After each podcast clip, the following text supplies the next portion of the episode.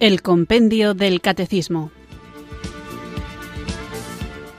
Un programa dirigido por el Padre Antonio López.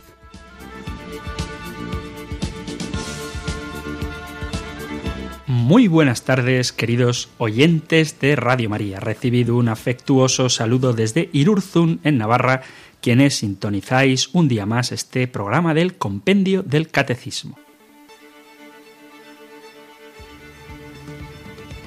Espero que estéis teniendo un fantástico martes y vamos ahora a comenzar con nuestro programa del Compendio del Catecismo con toda la ilusión y también con toda la conciencia de la pobreza de nuestra capacidad para entender los designios de Dios que el Espíritu Santo ha venido a iluminar. Así que como cada día comenzamos nuestro programa invocando a esta tercera persona de la Santísima Trinidad, al Espíritu de Dios, para que abra nuestras mentes y ensanche nuestros corazones y estén dispuestos y capacitados para recibir todo lo que Dios nos quiere dar.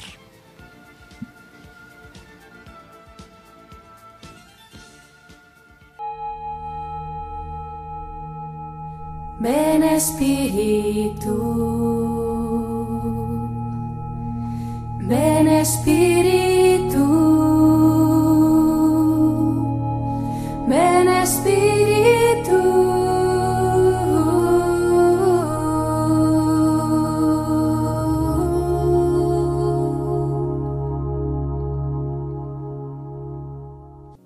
Espíritu Santo, huésped amable de los corazones. Manifiéstanos el sentido profundo de este día y dispón nuestro espíritu para vivirlo con fe, en la esperanza que no defrauda, en la caridad desinteresada. Ven, Espíritu de verdad, que escudriñas las profundidades de Dios, memoria y profecía de la Iglesia. Lleva a la humanidad a reconocer en Jesús de Nazaret al siervo de la gloria, el Salvador del mundo, el cumplimiento supremo de la historia. Espíritu Creador, secreto constructor del reino, con la fuerza de tus dones dirige la Iglesia a fin de llevar a las generaciones que vendrán la luz de la palabra salvadora. Espíritu de santidad, soplo divino que empuja el universo, ven y renueva la faz de la tierra. Suscita en los cristianos el deseo de la unidad plena para que sean en el mundo signo e instrumento eficaz de unión con Dios y de unidad con todo el género humano. Espíritu de comunión, alma y eje de la Iglesia. Haz que la riqueza de carismas y ministerios contribuya a la unidad del cuerpo de Cristo. Haz que laicos, consagrados y ministros ordenados trabajemos continuamente y conjuntamente para la edificación del único reino de Dios espíritu de consolación, fuente inagotable de alegría y de paz, inspira la solidaridad con los que viven en la miseria, proporciona a los enfermos el consuelo que necesitan, infunde en los que sufren firmeza y esperanza, y en todos reaviva el compromiso por un futuro mejor. Espíritu de sabiduría, que sensibilizas la inteligencia y el corazón, orienta el camino de la ciencia y la tecnología para el servicio de la vida, la justicia y la paz. Vuelve fecundo el diálogo con los miembros de otras religiones. Haz que las diversas culturas se abran a los valores del Evangelio. Espíritu de vida, por cuya obra el Verbo se encarnó en el seno de la Virgen, mujer de silencio y de escucha, vuélvenos dóciles a la invitación de tu amor y que estemos siempre listos para acoger los signos de los tiempos que pones en el camino de la historia. Tu Espíritu de amor, con el Padre Omnipotente y el Hijo Unigénito, seas alabado, honrado y glorificado por los siglos de los siglos. Amén.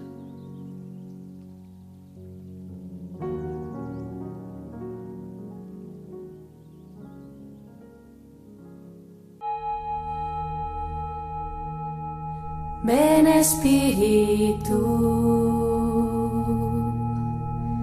ven Espíritu,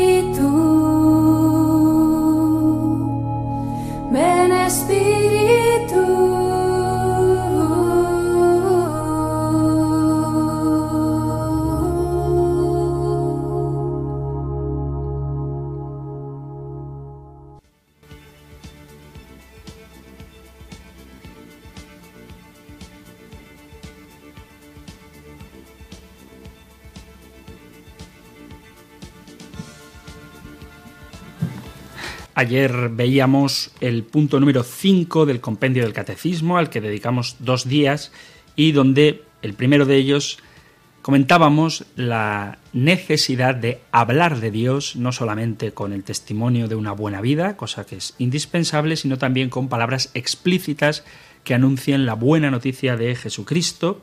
Y ayer nos dedicábamos más a una cuestión, si queréis, más teológica, en la que tratábamos lo que se denomina la teología apofática, es decir, que de Dios es más lo que no sabemos que lo que sabemos. Y aunque es cierto que porque Él lo ha revelado podemos decir cosas a propósito de la divinidad, por los antropomorfismos, las figuras que humanizan a Dios que aparecen en la Sagrada Escritura, tanto en su carácter, que tiene sentimientos humanos, como incluso en atributos físicos como la mirada de Dios o la voz de Dios, pues que a pesar de que ciertamente podemos decir cosas de Dios, siempre será más lo que ignoramos que lo que sabemos. Pero el hecho de no saberlo todo no significa que lo que sabemos no sea cierto. Así que hoy continuamos con el compendio y pasamos ya al capítulo segundo, cuyo título es Dios viene al encuentro del hombre, la revelación de Dios.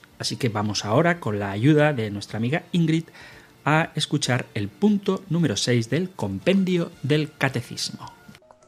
6. ¿Qué revela Dios al hombre? Dios, en su bondad y sabiduría, se revela al hombre por medio de acontecimientos y palabras, se revela a sí mismo y el designio de benevolencia que él mismo ha preestablecido desde la eternidad en Cristo, en favor de los hombres. Este designio consiste en hacer partícipes de la vida divina a todos los hombres, mediante la gracia del Espíritu Santo, para hacer de ellos hijos adoptivos en su Hijo unigénito.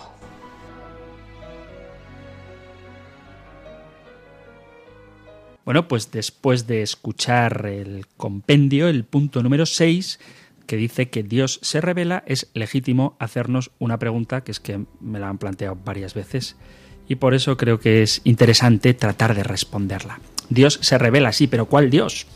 Porque hay muchos dioses. Resulta que existen miles de religiones y, y todas dicen ser verdaderas.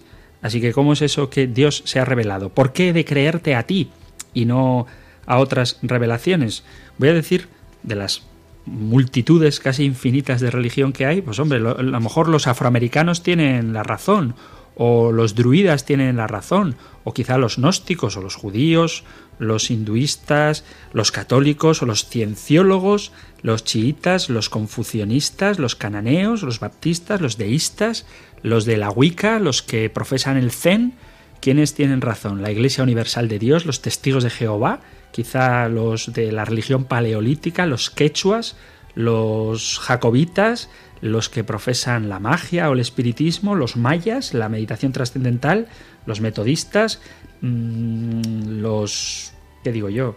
Los que hacen yoga, el sunismo, el tantrismo, el taoísmo, las religiones telúricas tienen la razón, o quizás son los tibetanos, o a lo mejor desde el principio nuestros padres neolíticos, en fin, hay multitud de religiones, alguna de las cuales no deja de ser curiosa, puesto que hay quien tiene un concepto de la religión tan absurdo, tan superficial, vamos a decir, que llegan hasta el absurdo. No sé si sabéis, así como anécdota curiosa, la religión del espagueti. Hay una religión que está inscrita en el, en el registro de entidades religiosas que se denominan a sí mismos la Iglesia Pastafari, que creen en un monstruo del espagueti volador, cuyos miembros de esta religión idolatran a una figura que tiene forma de plato de pasta con ojo, con ojos y dos almóndigas. Y estos quieren que su religión esté a la misma altura que la religión cristiana o que la religión judía o que cualquier otra de las religiones, digamos, tradicionales. Entonces, cuando decimos que Dios se ha revelado, mm, podemos igualar a todas las religiones, porque al fin y al cabo, ¿por qué el tuyo sí y el mío no? ¿Cómo es posible que tenga que creer lo que dice Jesucristo y no lo que diga el adalid de este monstruo del espagueti volador? Bueno, Es una pregunta que puede parecer absurda porque supongo que la mayoría de oyentes de Radio María pues sois católicos y si no me alegraré de que haya gente no católica escuchando este programa, pero aunque seamos católicos vivimos en un mundo donde la pluralidad religiosa puede dar pie a una especie de relativismo en el cual se conceda el mismo valor a una religión que a otra, sea cual sea el fundamento de una o de la otra. Así que, ¿qué podemos decir de todo esto? Bien, vamos a tratar de dar algo de luz ante este tema que me parece ciertamente espinoso.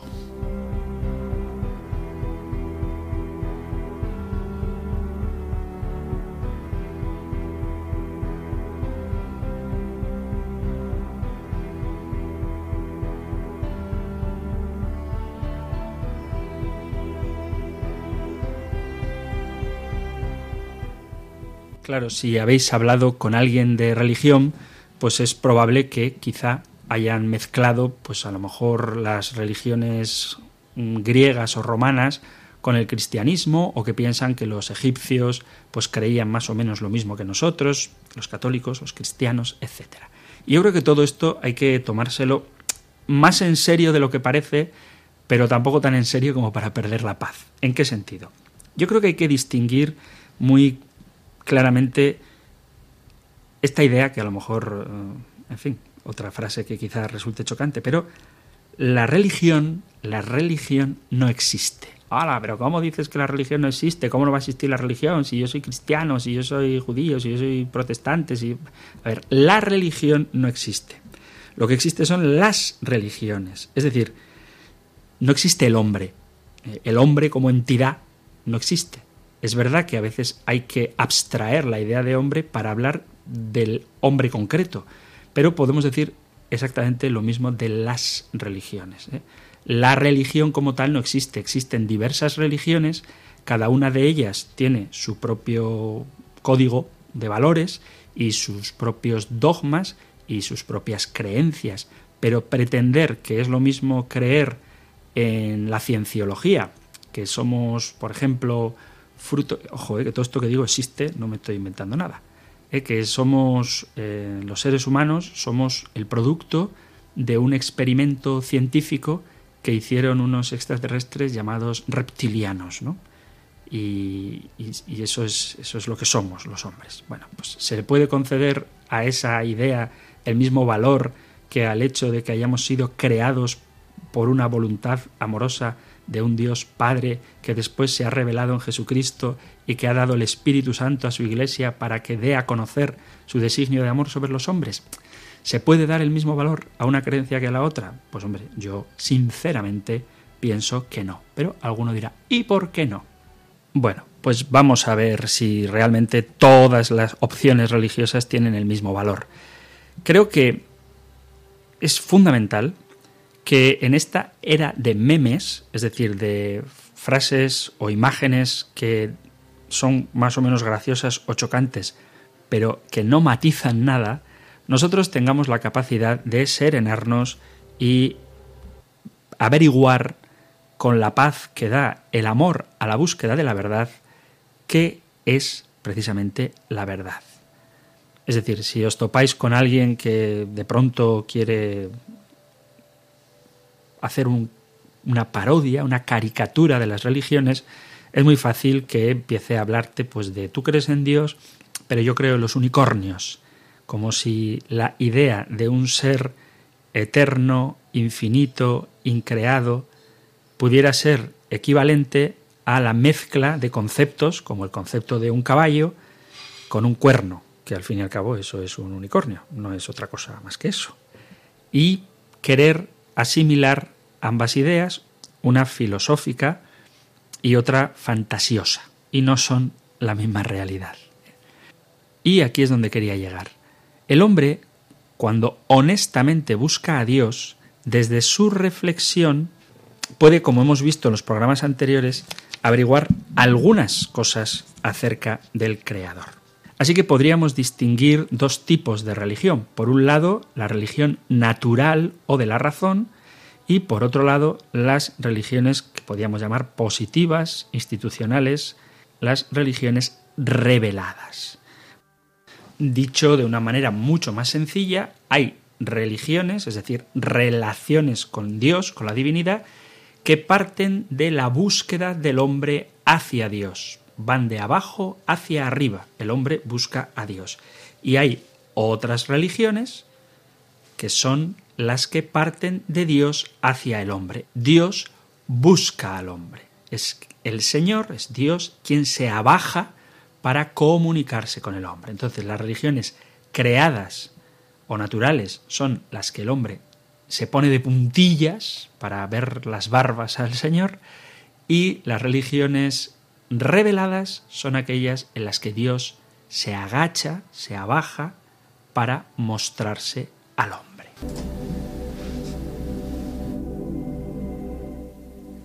A este propósito os voy a contar un pequeño cuento que me hizo mucha gracia.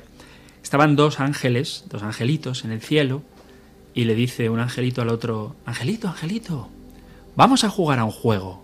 ¿Y de qué quieres que juguemos? Y de vamos a jugar a que somos humanos. Pero Angelito, ¿y cómo se juega eso? Pues vamos a hacer cosas que les gusta hacer a los humanos. Pero, por ejemplo, ¿qué? ¿Qué les gusta hacer?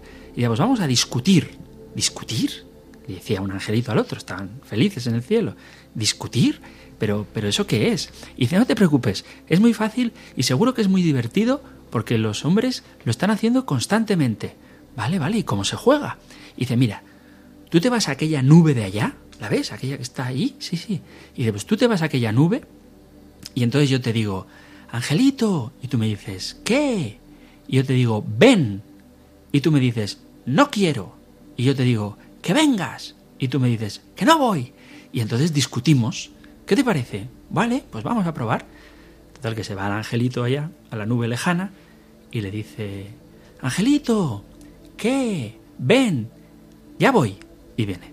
Hombre, no, que no tienes que venir, porque entonces no discutimos. Tú vas, yo te digo, ven, y tú dices, no voy. Y entonces reñimos. Vale, vale, se va para allá otra vez. Angelito, ¿qué? Ven, enseguida voy. Y el angelito viene. Le pero, pero que no, porque se trata de discutir. Entonces lo que tú tienes que hacer es que cuando yo te diga que vengas, tú no vienes y entonces discutimos. Ay, vale, vale, perdona. Y entonces se vuelve a ir para allá. Y una vez más. Angelito, ¿qué? Ven. Y enseguida voy. Y ya, claro, son angelitos los pobres, y de que no, que no tienes que venir, que se trata de que no me hagas caso, de que te quedes ahí, yo te insista en que vengas, y como tú no vienes, pues me enfado y reñimos. Y dice, vale, vale, pues, ya voy. Y una vez más, Angelito, ¿qué? Ven. Y dice el otro, no quiero, no voy. Y contesta el primero, pues entonces ya voy yo. Los ángeles no pueden discutir, pero esta es la idea. Es un chiste un poco malo, pero la idea es esta. Es decir, como el hombre no puede ir donde Dios, porque no alcanza a conocer toda su grandeza, entonces es Dios el que va donde el hombre. Y eso es las religiones reveladas. Así que vamos a hacer una pequeña pausa y seguimos con este tema.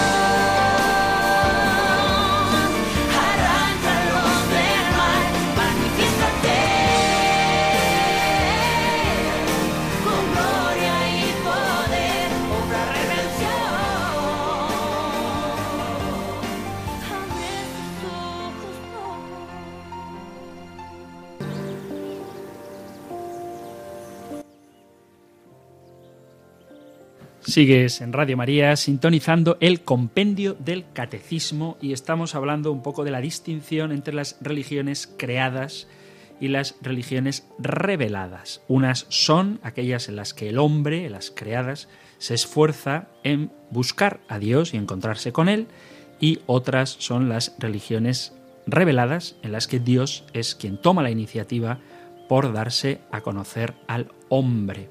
Y en este contexto estaba diciendo que no se pueden valorar igual todas las opciones religiosas. Cuando hay un sincero deseo de encontrar la verdad, uno no recurre a abstracciones más o menos absurdas, sino que fijándose en cuál es la esencia del hombre que busca relacionarse con la trascendencia, trata de descubrir sinceramente a Dios. Y Dios, viendo la incapacidad del hombre para alcanzarle, es quien busca al hombre y se hace accesible a él a través de la revelación.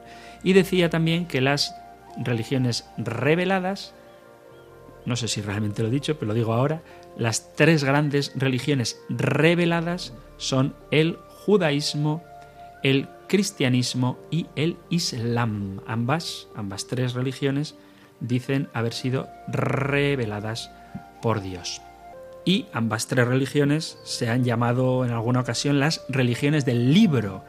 El judaísmo porque tiene la Torah, nuestro Antiguo Testamento, el cristianismo porque tiene la Biblia y el Islam porque tiene el Corán. Pero en sentido estricto, y esta frase no es mía, es del Papa Benedicto XVI, el cristianismo no es una religión del libro, no es una religión del libro. El cristianismo es la religión de la palabra, palabra que se encarnó y palabra que es Jesucristo. Esto parece que puede ser un matiz así un poco teórico, pero mm, yo creo que es importante. El cristianismo no es una religión del libro, sino que es la religión de la palabra, porque el fundamento de nuestra fe no está puesto en un libro, sino que está puesto en una persona que es Jesucristo.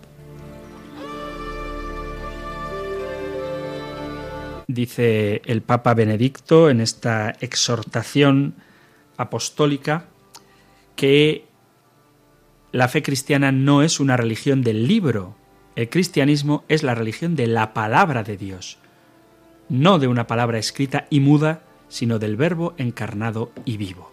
Y después lo veremos también a lo largo de sucesivos programas no muy lejanos, veremos cómo el Islam dice que la el contenido de ese libro ha sido dictado por Dios a su profeta, mientras que nosotros los cristianos decimos que la palabra de Dios, la Biblia, ha sido inspirada por Dios a los autores sagrados. Y esto también es un matiz muy importante.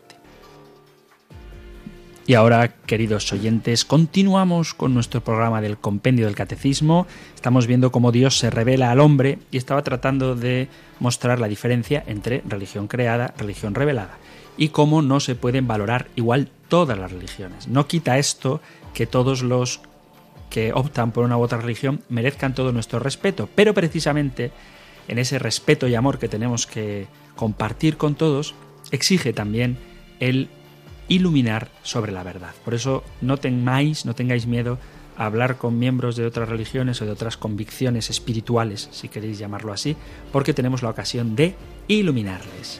Y ahora vamos a hacer un juego. Como me da la sensación de que estoy siendo un poco denso, vamos a ver algunas de las pegas que se ponen para creer en Dios, las más frecuentes o algunas de las más frecuentes, y qué respuesta le podemos dar.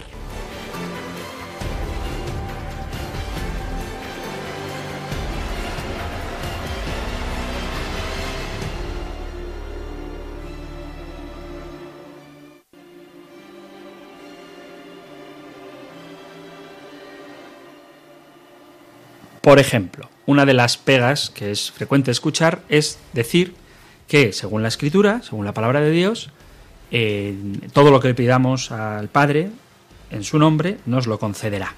¿eh? El poder de la oración. Entonces, si yo rezo para que desaparezcan las enfermedades o para que desaparezca la violencia, y de hecho sigue habiendo enfermedades o violencia, Eso significa que la oración no sirve para nada y por lo tanto Dios no existe. Bien, eh, lo de que cualquier cosa que pidamos al Padre en nombre de Jesús lo hará, efectivamente, lo podemos leer en el Evangelio de Juan, en el capítulo 14, en el versículo 13. Todo lo que pidáis al Padre en mi nombre, pues yo lo haré. Eso es cierto. Pero significa eso que Dios tiene que escuchar siempre todas nuestras oraciones de manera automática. Veamos qué nos dice la palabra de Dios. En el libro a los Proverbios, en el capítulo 28, vemos lo que dice el Señor. Dice así. 28, versículo 9. Atención, ¿eh? Dice, si uno cierra su oído a la ley, resulta detestable su oración. Es decir, el Señor no quiere ser el hada madrina que cumpla todos nuestros caprichos y deseos, sino que lo que Él quiere es que hagamos su voluntad y que alcancemos la salvación. Por lo tanto, uno no puede pedir en contra de la voluntad de Dios. Además, el reino de Dios llegará a su plenitud después de esta vida. Si leemos el libro de Mateo, el Evangelio de San Mateo, por ejemplo, en el capítulo 5, las bienaventuranzas, que es un texto de referencia, comienza diciendo, bienaventurados los pobres en espíritu, porque de ellos es el reino de los cielos, no este reino. Bienaventurados los mansos, porque heredarán en futuro la tierra. Bienaventurados los que lloran, porque serán en un futuro consolados. Bienaventurados los que tienen hambre y sed de justicia, porque ellos en el futuro quedarán saciados. Bienaventurados los misericordiosos, porque ellos alcanzarán misericordia. Bienaventurados los limpios de corazón, porque verán a Dios. Bienaventurados los que trabajan por la paz, porque serán llamados hijos de Dios. Bienaventurados los perseguidos a causa de la justicia, porque suyo es el reino de los cielos que no está en este mundo. Bienaventurados cuando os insulten y os persigan y os calumnien de cualquier modo por mi causa, alegraos y regocijaros porque vuestra recompensa será grande en el cielo, en el cielo. A ese propósito viene muy bien el Evangelio de hoy, que está tomado de San Lucas y que termina diciendo así, ni un cabello de vuestra cabeza perecerá, con vuestra perseverancia salvaréis vuestras almas. La religión, precisamente por definición, es una realidad sobrenatural y espiritual, que obviamente, que también lo veremos, tiene consecuencias en esta vida, en esta tierra. Pero pretender limitar la visión que Dios tiene del proyecto para el hombre meramente a esta tierra, como si yo pido una cosa y Dios no me la concede es que no me escucha, o como si alguien a quien amo ha muerto significa que Dios se ha olvidado de mí, es limitar mucho el plan de Dios para nuestra vida.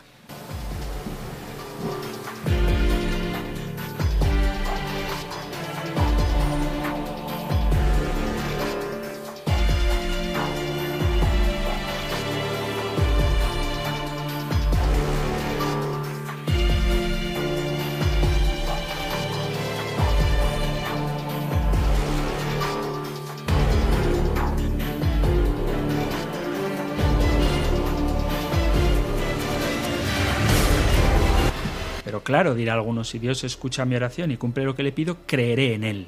Pero vuelvo y repito, los demonios, esto está tomado de la carta de Santiago, también creen y tiemblan. El Señor no solo quiere que creamos en Él, sino que lo que Él quiere es que abracemos la vida nueva que Él nos da. Y en ningún caso pretende quebrar o limitar nuestro libre albedrío, uno de los grandes misterios de nuestra vida humana y que pone en serio peligro para mucha gente la creencia en la existencia de Dios o en la bondad de Dios, es precisamente la realidad del mal, un mal que muchas veces es fruto del uso que hacemos los hombres de nuestra libertad. E insisto en esto porque a veces cuando se rechaza la religión, en concreto la religión cristiana, es porque se tiene una imagen que es una auténtica caricatura, es una parodia. Gente que dice, no, pues claro, vosotros los cristianos decís que las cosas pasan porque Dios quiere, y cuando nosotros realmente lo que decimos es que Dios quiere que pasen ciertas cosas, pero pone en nuestras manos la posibilidad de elegir si queremos que esas cosas se hagan realidad o no. El Señor quiere que yo perdone, el Señor quiere que yo confíe en la providencia, el Señor quiere que yo atienda a los pobres, a los enfermos y a los presos. Pero si yo no confío en la providencia, sino que pongo mi esperanza en el dinero, si yo en vez de fijarme en mi hermano necesitado, vuelvo la vista hacia otro lado para no cruzarme con él por el camino, no podemos culpar a Dios. Hay una, frase que, que, me gusta mucho, no sé de quién es, ni sé si es exactamente así, pero me gusta mucho cuando dice, yo soy el camino y no me seguiste, yo soy la verdad y no me creísteis, yo soy la vida y no me respetasteis. Si no eres feliz, no me culpes a mí. Y a veces esto es un reproche que le hacemos a Dios. Y lo único que podemos reprochar a Dios es habernos amado tanto que nos ha hecho libres.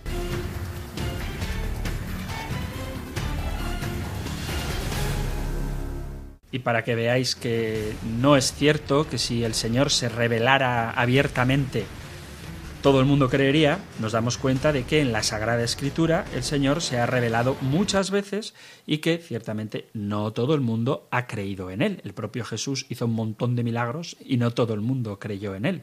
El Señor Jesús manifestó diversas teofanías y no todo el mundo creyó en Él. Y como parábola que el propio Jesús nos cuenta para mostrar que no necesariamente el ver milagros hace que la gente crea en Él, Acordaos que cuando el rico, a quien la tradición llama Epulón, estaba allí abrasándose en la gehenna, en el infierno, pues le dice le dice Abraham, le dice, y además entre nosotros y vosotros se abre un abismo inmenso para que los que quieran cruzar desde aquí allá vosotros no puedan hacerlo, ni tampoco de allí hasta nosotros. Y él le dijo, te ruego entonces, Padre, que mandes a casa de mi Padre que le mandes a Lázaro a casa de mi padre, pues tengo cinco hermanos, que les dé testimonio de estas cosas, no sea que también vengan ellos a este lugar de tormento. Y Abraham le dice, tienen a Moisés y a los profetas que los escuchen. Pero él le dijo, no, Señor.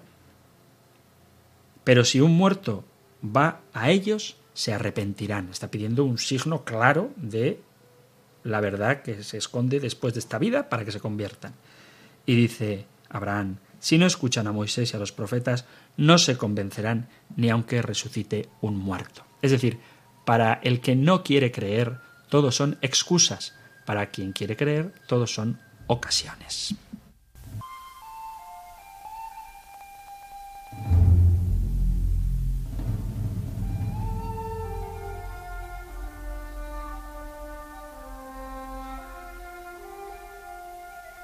Otro argumento es decir que si Dios quisiera comunicarse con el hombre, pues lo hubiera hecho de una manera clara, perfecta y comprensible para todo el mundo. Pero, amigos míos, ¿realmente creéis que es posible que algo se diga de una manera clara, perfecta y comprensible para todo el mundo en todas las culturas y en todos los contextos históricos?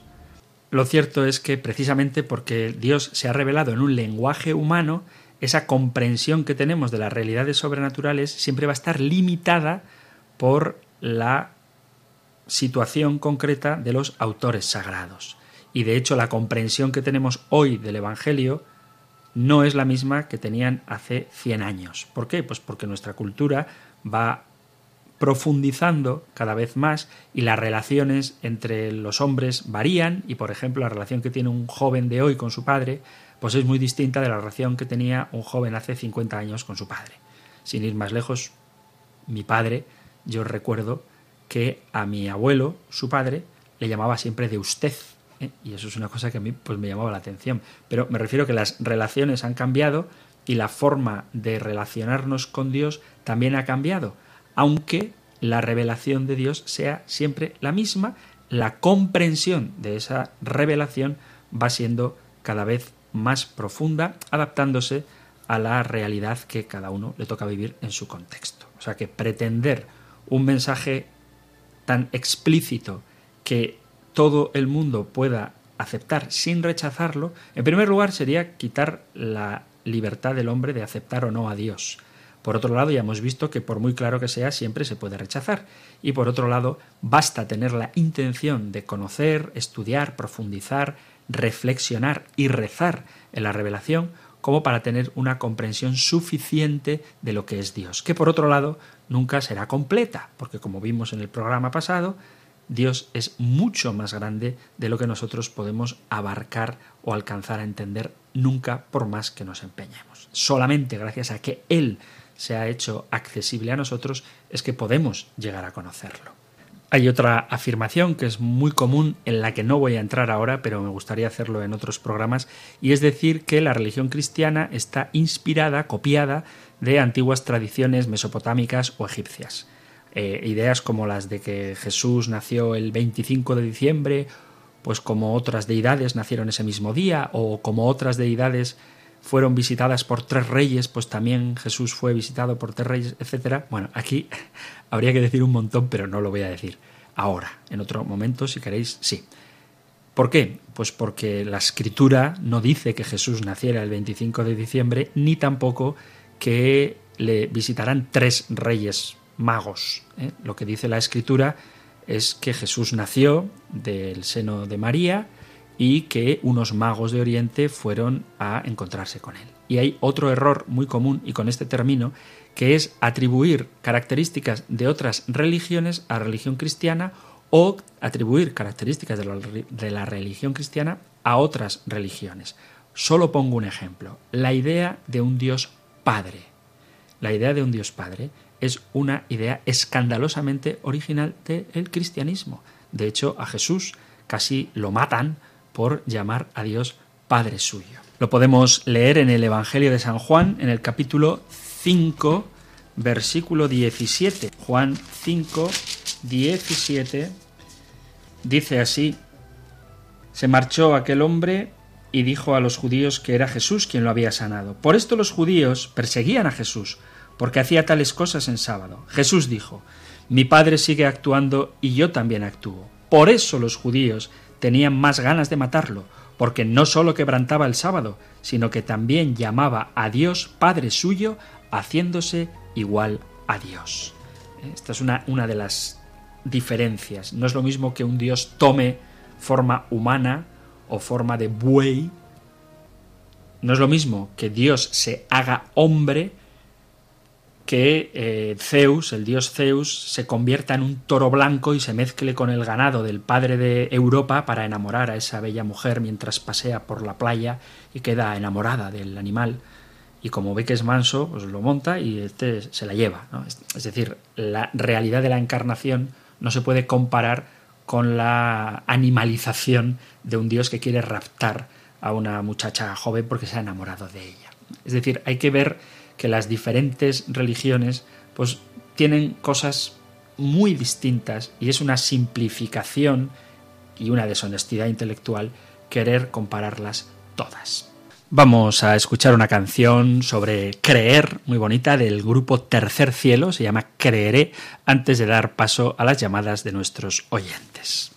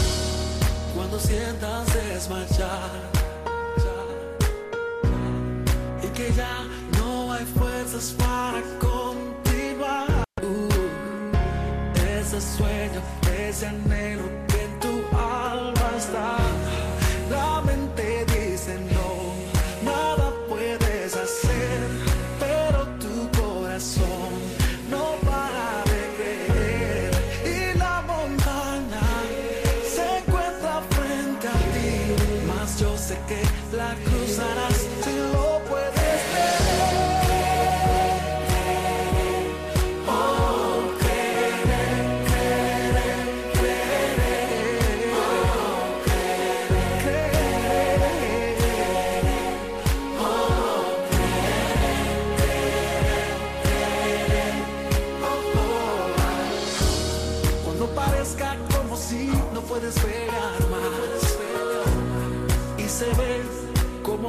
Camino llegó a su final.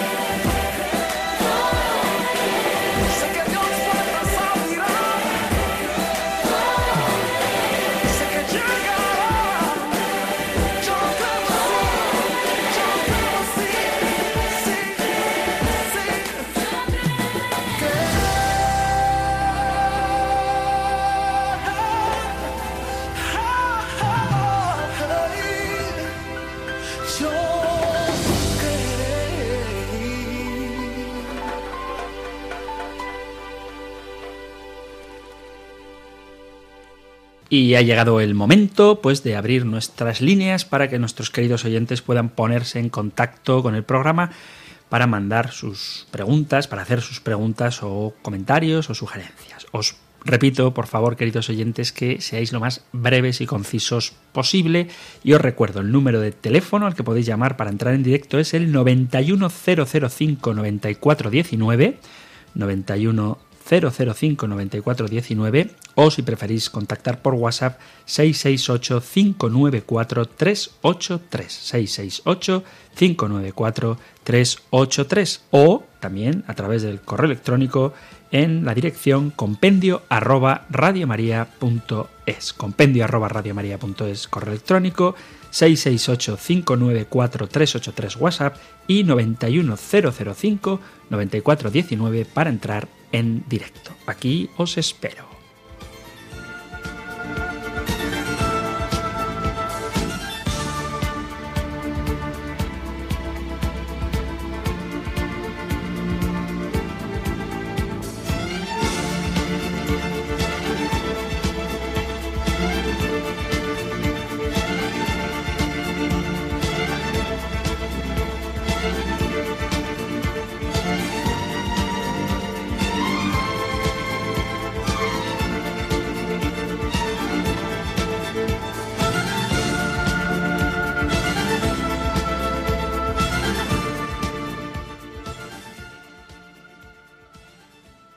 Muy bien, queridos oyentes, estamos escuchando el compendio del catecismo aquí en Radio María y ya están nuestras líneas abiertas para dar paso a vuestras llamadas. Nos vamos hasta Málaga, a Coín, para saludar a Fernando. Muy buenas tardes, Fernando.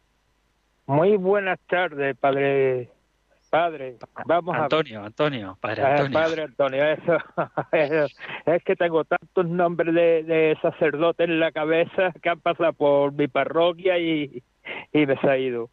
Vale, muy bien, muy bien. Usted, eh, usted dice que mm, el hombre Sí, que revela a Dios al hombre y el hombre busca a Dios y Dios busca al hombre. sí, El, el hombre busca a Dios, correcto.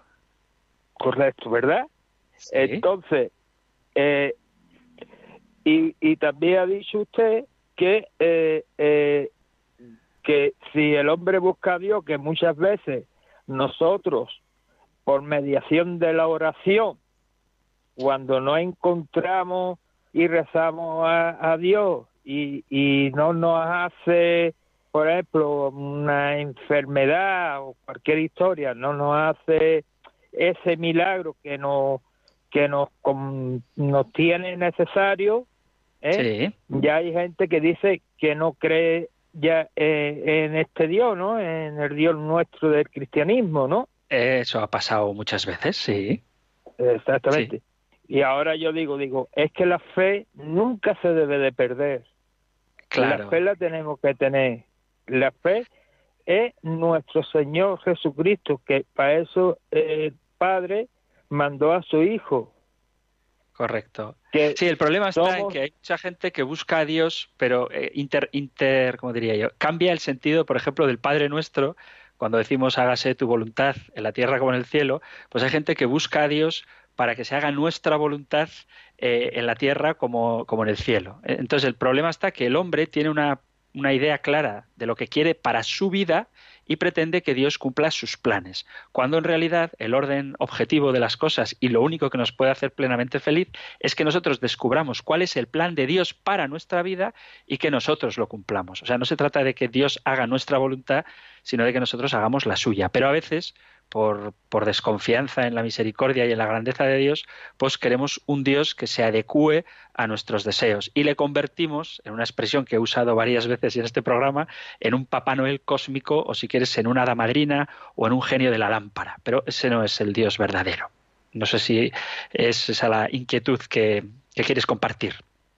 Sí, sí, no, es que estoy de acuerdo.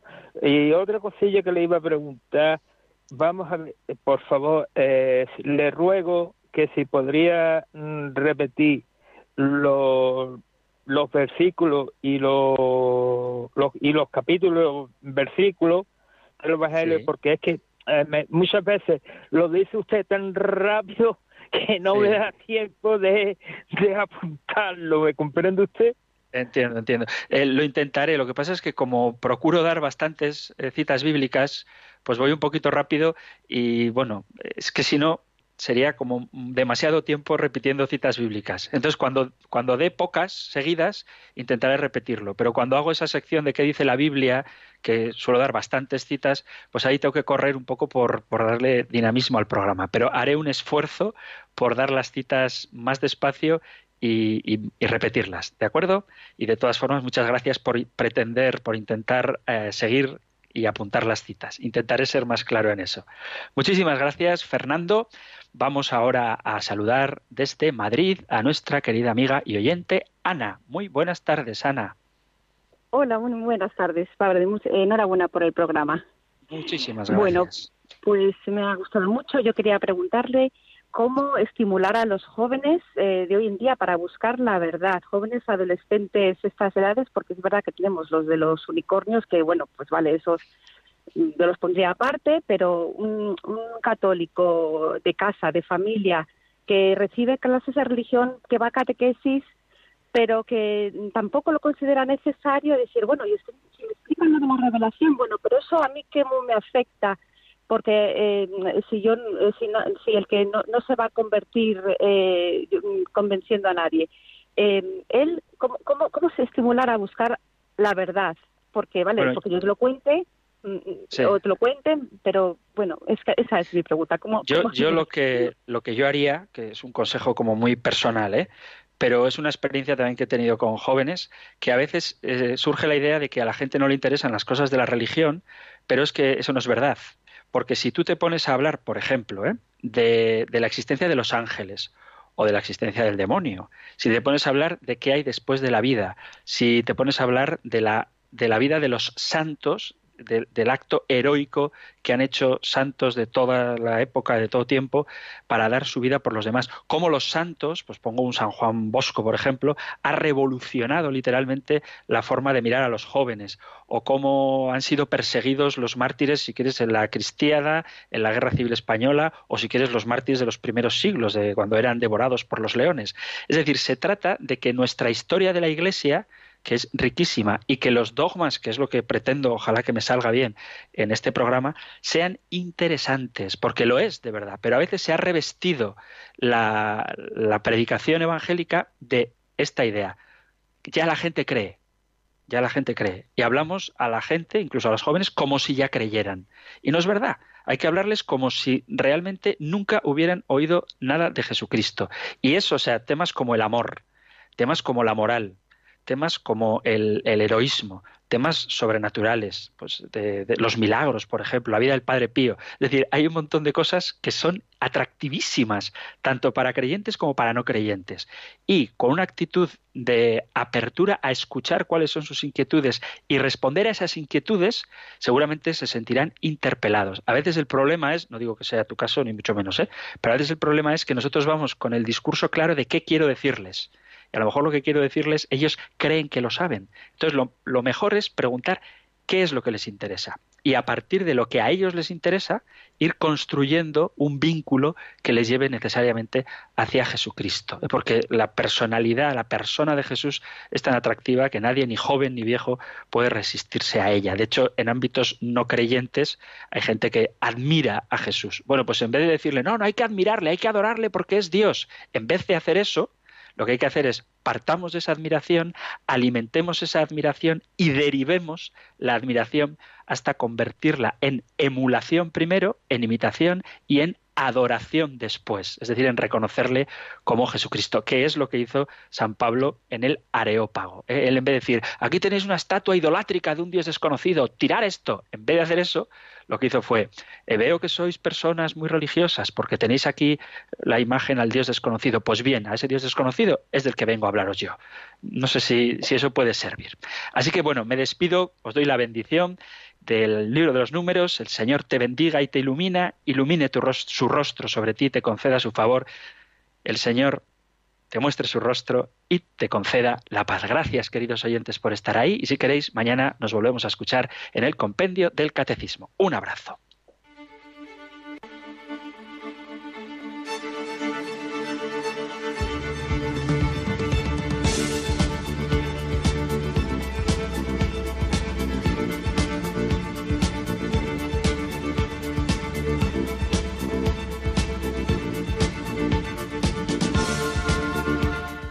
El Compendio del Catecismo. Un programa dirigido por el Padre Antonio López.